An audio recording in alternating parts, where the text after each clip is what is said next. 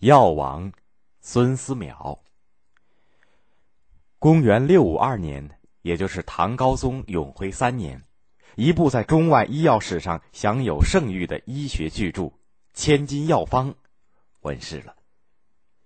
这部三十卷的巨著分二百二十三门，列有医方五千三百多首，按照妇产、小儿、五官、口腔、传染病、杂病、外科、急救等科。分科叙述各个疾病的诊断、预防和治疗的方法。这部书内容极为丰富，规模宏大，以前各朝的医学书都无法和它相比较。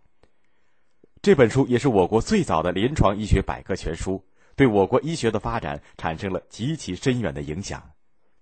这部巨著的作者就是唐代著名的医学家孙思邈。孙思邈小的时候体弱多病。为求医买药，耗尽了家产，于是立志学医。他孜孜不倦地钻研医书，总结历代的医学理论和临床经验，并经过大量的临床诊断的实践，终于成为一位医德高尚、医术精湛的名医。有一年，唐太宗李世民患了心口疼的毛病，御医们治了好久都没有治好，后来就把孙思邈召来诊治。不久，病就好了，唐太宗很高兴。便封孙思邈为药王。在医疗的实践当中，孙思邈很重视对妇女和儿童疾病的治疗。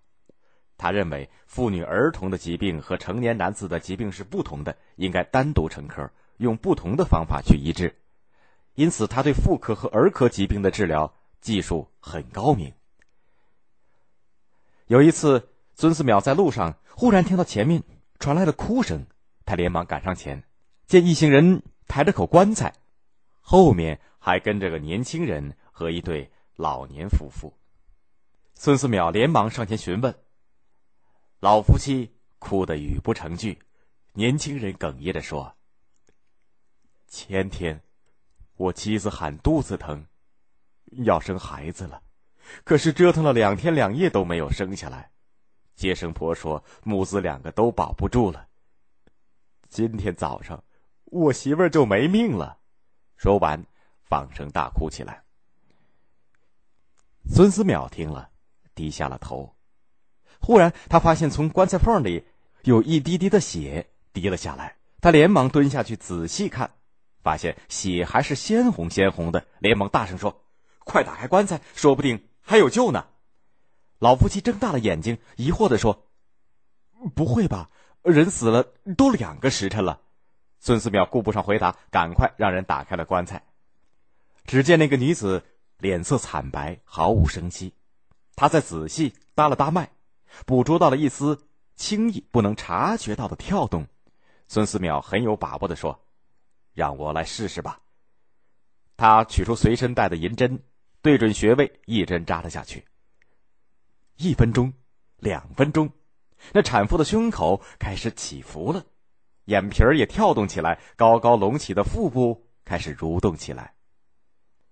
随着“哇”的一声啼哭，一个胖胖嫩嫩的婴儿出生了。年轻人和老夫妻都惊呆了，过了好一会儿才回过神来，连声道谢。孙思邈一针救了母子两条命。在外科方面，孙思邈首创了导尿术，这是他的又一个贡献。有一次，一个病人拉不出尿来，因为家里穷又没有钱，病人家属一直不好意思来找他。孙思邈听说以后，二话不说，起身就来到病人家，只看见病人躺在床上，肚子大得像一面鼓，高高的隆起，病人脸色蜡黄，双手捧着肚子，不住的呻吟。孙思邈一边安慰病人，一边在思考着应该如何治疗。他想。尿不出尿，恐怕是尿道口出了问题。现在已经到了这个份儿上了，吃药排尿肯定来不及了，只能另想办法。孙思邈左思右想，忽然看见窗外一群小孩子手里拿着葱管在吹着玩儿他两眼一亮，脱口而出：“太好了，有办法了！”他想，葱管又细又软，把它插进尿道，或许能把尿导出来。于是，孙思邈找来细葱，把两头切除，然后小心翼翼的插进了病人的尿道。试了几次，葱管终于插进去了。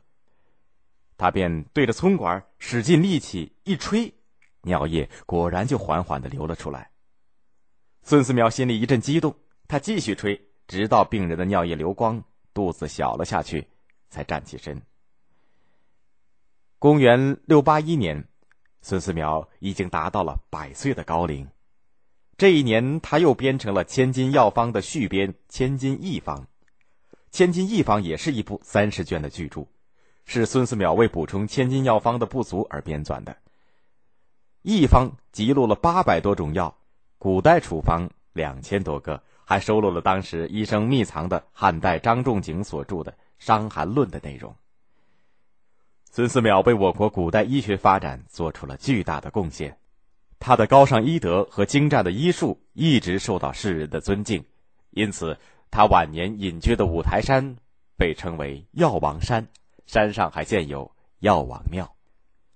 唐代是我国封建社会的全盛时期，医学研究也达到了一定的高度。